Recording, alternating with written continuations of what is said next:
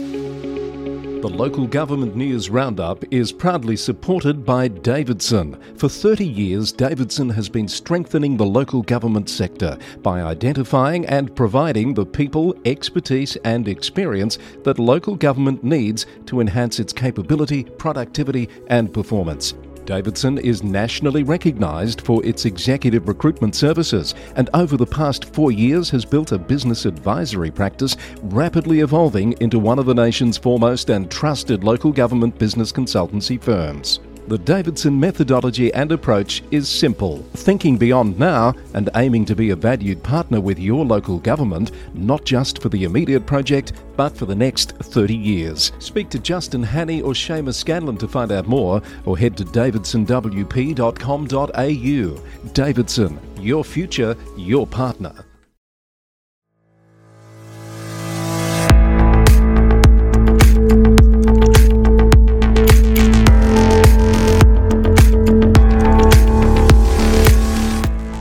Coming up today on the Roundup, Victorian councils swing into emergency recovery mode after last week's devastating storms and bushfire. A surprise twist in the fight against eviction for Techno Park residents in Hobsons Bay. Analysis of councillor numbers after confirmation of electoral changes for 39 Victorian councils. New South Wales councils opposing flight paths for the new Western Sydney International Airport. Labor Party pre selection for Newcastle Council delivers surprising results and delays. Gold Coast Mayor Tom Tate refusing to participate in a pre election survey. And the UK Council dimming the lights to save money.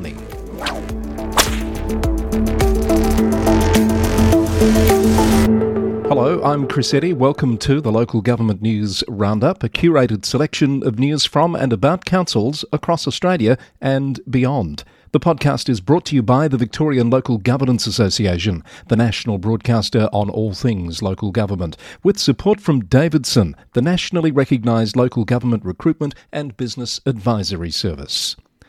The devastating impact of a bushfire in the state's west and from storms elsewhere in Victoria last week are still being felt across communities, and councils are, as usual, on the front line of recovery efforts. Ararat Rural City Council is providing support to affected communities in response to the bushfire in Pomonal, which destroyed at least 45 properties. Mayor Bob Sanders said last week the council was working tirelessly to support the needs of those impacted, ensuring essential supplies, water, and generators were available. Residents were advised not to drink tap water until further notice and warned that boiling the water would not make it safe to drink. Councillor Sanders said he was shocked and stunned by what he'd seen and believed the full extent of the devastation from the bushfire was yet to be seen. The council is committed to assisting in the recovery and rebuilding efforts. He emphasised the strength and resilience of the community in his statement. Scorching temperatures, high winds, and flashing rain hit other parts of the state last week. In South Gippsland Shire, Mirboo North was particularly hard hit with damage to many homes and public infrastructure. CEO Karen Ellis has paid tribute to the CFA and SES volunteers, council staff, Victoria Police, and the many others in the community who provided support for the recovery. The council has suspended its road management plan while it responds to the storm event and until cleanup has been significantly progressed. Baw Baw Shire offered affected residents the opportunity to dispose of up to three cubic metres of acceptable green waste free of charge and opened the Warragul Leisure Centre for people to access showers and Wi Fi and charge their devices. Cardinia Shire opened relief centres in Cockatoo and Emerald after significant storm damage was experienced in Clematis, Emerald, Avonsleigh, and Cockatoo. Challenges included widespread power outages, water supply issues, fuel shortages, and damage to facilities. The city of Casey reported more than a thousand requests for help to its customer service centre, many relating to downed trees. Access to showers was provided across several centres through the weekend due to ongoing power outages. Greater Dandenong was also dealing with many reports of fallen trees, receiving over 500 reports and requests for assistance after Tuesday's storm. A nature reserve was closed until further notice, and people were encouraged to bring their devices to council libraries for charging. Yarra Ranges Shire estimated that an initial 70,000 properties were impacted in its region, with nearly 7,500 still affected by power and telephone outages on Friday. High winds of up to 130 kilometres per hour in central goldfields caused hundreds of fallen branches and power outages. The Shire is providing free green waste disposal at its transfer stations, and a recovery officer is available to provide assistance to residents in need. The council expects the clean-up will take around four weeks. Other councils advising of recovery measures included Kingston, Wellington, Greater Geelong, Buloke, Knox, Mornington Peninsula, Strathbogie, and Monash. A significant change to the planning scheme by the state government might be the saviour of up to 100 residents facing eviction in Melbourne's inner west. The Age reports that the amendment requires councils to recognise existing use rights after 15 years, which could have major implications statewide, including for squatters and where people live or businesses operate in areas not zoned for that use. The change could allow residents of Techno Park Drive in Hobsons Bay to stay in their homes by claiming existing use rights. The situation drew the attention of the media last year when the residents received letters from the council advising that they would have to find alternative accommodations, prompting protests and appeals to the government to intervene. As recently as last month, the council was standing by its position that the area was not safe for residential use. It's understood that local MP for Williamstown and Minister for Local Government Melissa Horne has referred the matter to the Victorian Ombudsman. Changes to the electoral structure of 39 Victorian councils were announced last week, as reported on the Roundup. Analysis by Ben Raue at the Tally Room website has revealed some interesting outcomes, such as the change in the number of councillors at some councils and across the state broadly. Mount Alexander, Casey, and Melton councils will have one additional councillor, while Moorabool will gain two. Curiously, Buloke, Northern Grampians, and Yarriambiack will reduce from seven councillors to six as a result of the introduction of multi member wards. The average number of councillors per ward, which Ben says is a measure of system proportionality, has decreased, particularly across Melbourne. Across the state, the overall number of councillors increases by two. The number of councils using single member wards will increase from 16 in 2020 to 46 in 2024. There's a link in the show notes to Ben's excellent analysis, including interactive maps and charts. Maroondah Council has responded to media reports about the leasing arrangements with a local boxing gym. Mayor Kylie Spears said the council has been in discussions with MVC Boxing since November 2022 regarding the terms of a new lease for their boxing gym at Jubilee Park. The old lease expired in 2018, and MVC Boxing has continued to occupy the premises on a monthly basis since then. An independent audit was conducted to verify MVC Boxing's not for profit status, a requirement for a community facility lease, and the auditor was not satisfied that the operations were for not for profit purposes only.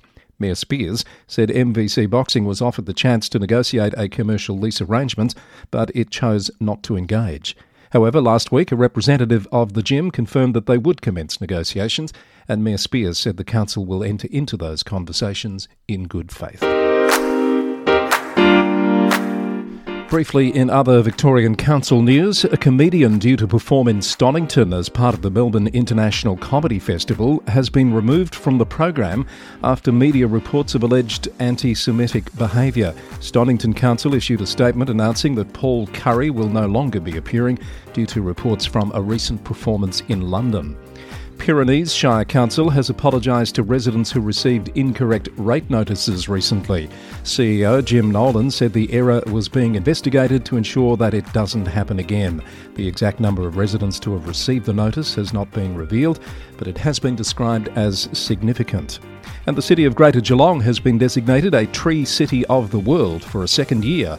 The United Nations Food and Agriculture Organization awards accreditation to towns and cities that meet five core standards related to the responsibility, management, and celebration of trees. This is the local government news roundup for the 19th of February 2024. It's episode number 308. Brought to you by the VLGA, the national broadcaster on all things local government, and Davidson Recruiting and Business Advisory Services for local government. Let's pick up on some stories from around the country now. And Newcastle Lord Mayor Nuatali Nelms has retained her position as Labor's Lord Mayoral candidate, winning by 30 votes over Ross Kerridge in the pre selection for the local government elections in September. However, the Newcastle Herald reports that former ABC radio presenter Carol Duncan has lost pre selection for her seat in Ward 2. Pre selection for Lord Mayor and for Wards 2 and 3 were decided on the weekend, but the results for Wards 1 and 4 are still uncertain due to voter eligibility challenges. Councils in Sydney are protesting proposed flight paths for the Western Sydney International Airport, citing increased noise and planning restrictions for residents. Unlike Sydney's Kingsford Smith Airport, the new airport will have no curfew. Wollondilly Shire Council's Mayor Matt Gould told ABC News that it was manifestly unfair and would diminish the quality of life for residents. The council has also raised concerns about the airport's impact on the Warragamba Dam and catchment area.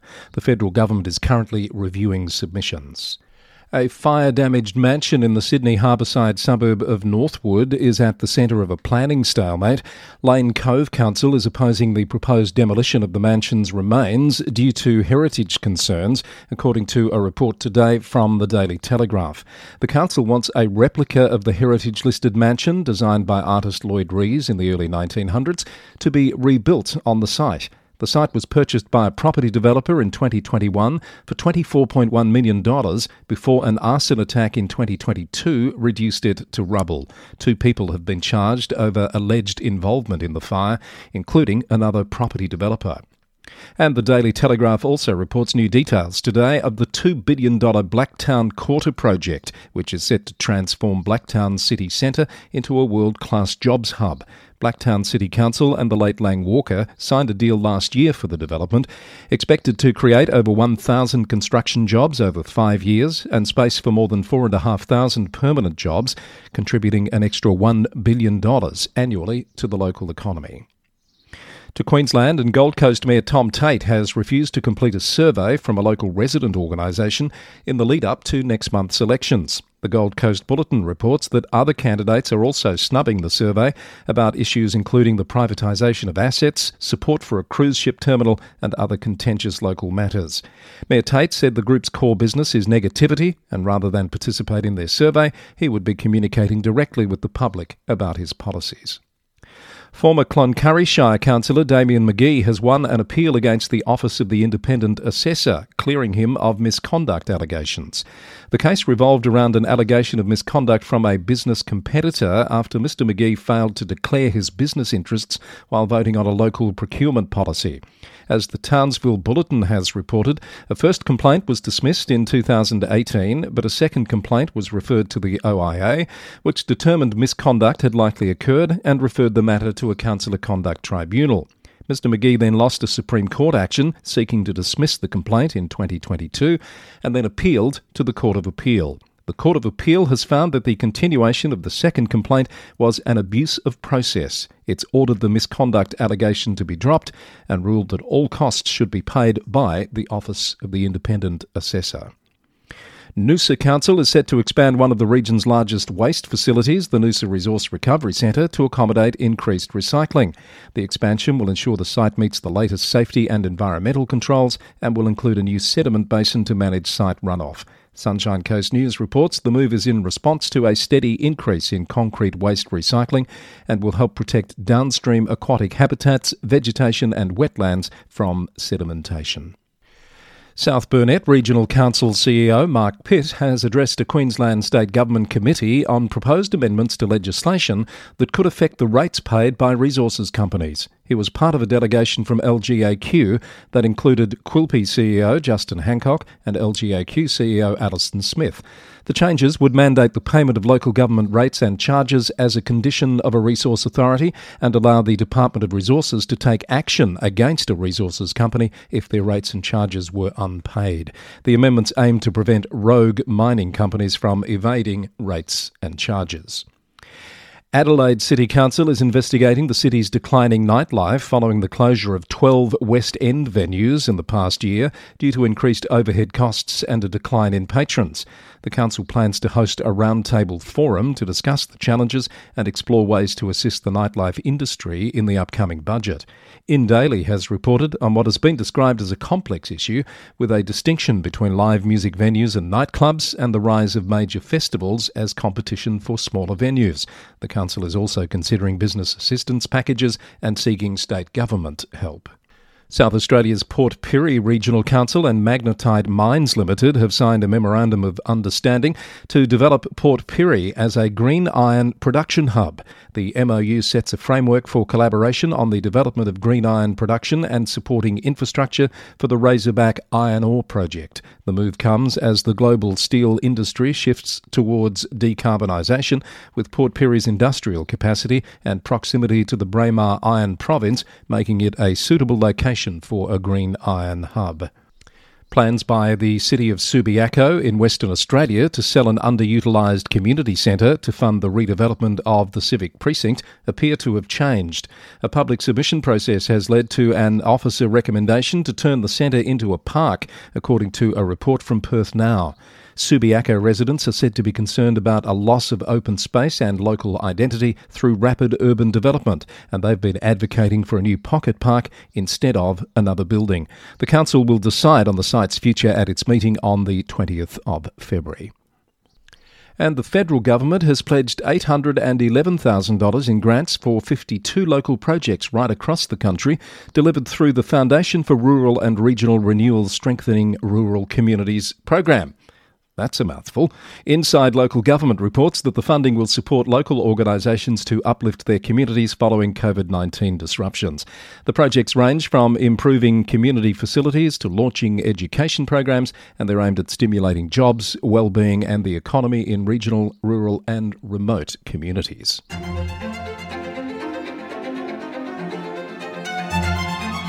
Now on the Local Government News Roundup, it's time for the International Spotlight. Looking overseas for some stories of interest, and the UK never fails to deliver. The London Borough of Havering plans to dim 4,000 streetlights on main roads between midnight and 5am to cut costs amid a £32.5 million deficit projected to rise to £81.9 million over the next four years. However, women's safety advocates have criticised the move, citing concerns over nighttime safety, according to GB News. The Council insists the majority of consultation respondents felt the proposals would have little or no impact on them or the community, and that street lighting on residential roads would remain at full power. Across the UK, as councils make budget cuts, domestic abuse charities and organisations dealing with sexual violence are warning of a devastating impact on support services for women. The Guardian reports on concerns that cuts are likely to result in the closure of entire services, as many are non statutory and councils are not legally obligated to fund them. The cuts come at a time when domestic abuse and coercive control are being exacerbated by the cost of living crisis. Cheshire East Council has requested an additional £17.6 million from the government to avoid declaring bankruptcy, citing escalating costs relating to special education needs and other matters. Localgov.co.uk reported that the council is forecasting a £13 million overspend this financial year and has already introduced cost saving measures and is planning further actions like temporary tip closures and cutting staffing costs. The council's situation reflects a broader issue in the sector, with nearly one in five councils in England now fearing they may need to issue a Section 114 notice due to insufficient funding. From New Zealand, the cost of an investigation into the conduct of five Wellington City councillors, initiated by Mayor Tory Whanau, has been revealed. The New Zealand Herald reported that the investigation, launched following a complaint that sensitive information was leaked about a land deal, cost $43,000. The review found insufficient evidence to identify the leaker, but found that five councillors had breached the council's code by speaking to the media after the information had been leaked. The councillors in question say the whole thing was an attempt to discredit and prevent them from raising their concerns. Meanwhile, Mayor Whanau continues to fight off suggestions that the council needs external monitoring over its handling of water issues. One News has reported that the head of the Master Plumbers and the chair of the Wellington Regional Council have called on the local government minister to appoint commissioners to the council. But Mayor Whanau says the move is not warranted and that the city has staved off further water restrictions, and she's had positive discussions with the minister about the council's progress. Meanwhile, in Canada, the city of Kamloops Code of Conduct process is being criticised for its high costs, with nearly $100,000 spent on investigations. 17 complaints have been lodged in less than a year, but only seven of those have been investigated so far. All complaints are now handled by a third party investigator, a change that has resulted in significant expenses. While some council members and the public have expressed concerns about the cost, the City of Kamloops CAO, David Trawin, has defended the process, emphasising the importance of good governance. Councillors have found the cost to be unpalatable and have suggested exploring less expensive methods for handling complaints. That's according to an article from CFJC News. As always, a link to that story and the others we've covered in the program today on our website, lgnewsroundup.com. That's our edition for the 19th of February 2024, brought to you by the Victorian Local Governance Association, with Fast Track coming up on the 15th of March, and by Davidson Recruitment and Business Advisory Services for Local Government. We have two more episodes to come in season three of the Roundup. There'll be some special episodes dropping very soon for subscribers, firstly, and our season four episodes will commence in early March. The local government news roundup is recorded in the city of Greater Geelong, Victoria, on the land of the Wadawurrung people of the Kulin Nation. I'll be back soon with more local government news. Until next time, thanks so much for listening, and bye for now.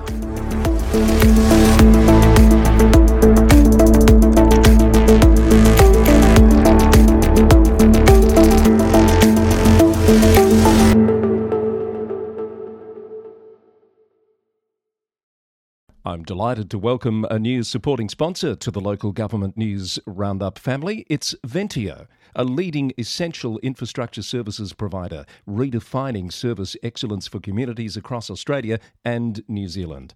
Ventia is operating at over 400 sites and with a large and diverse workforce of over 35,000. They specialise in the long term operation, maintenance, and management of critical public and private assets and infrastructure across a broad range of industry segments, including defence and social infrastructure, infrastructure services, telecommunications, and transport.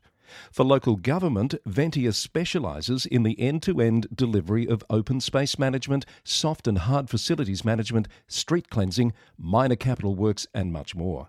Ventia brings capability in whole of life asset management and robust use of data for better decision making for their clients. Ventia, making infrastructure work sustainably for our communities. Head to ventia.com to find out more.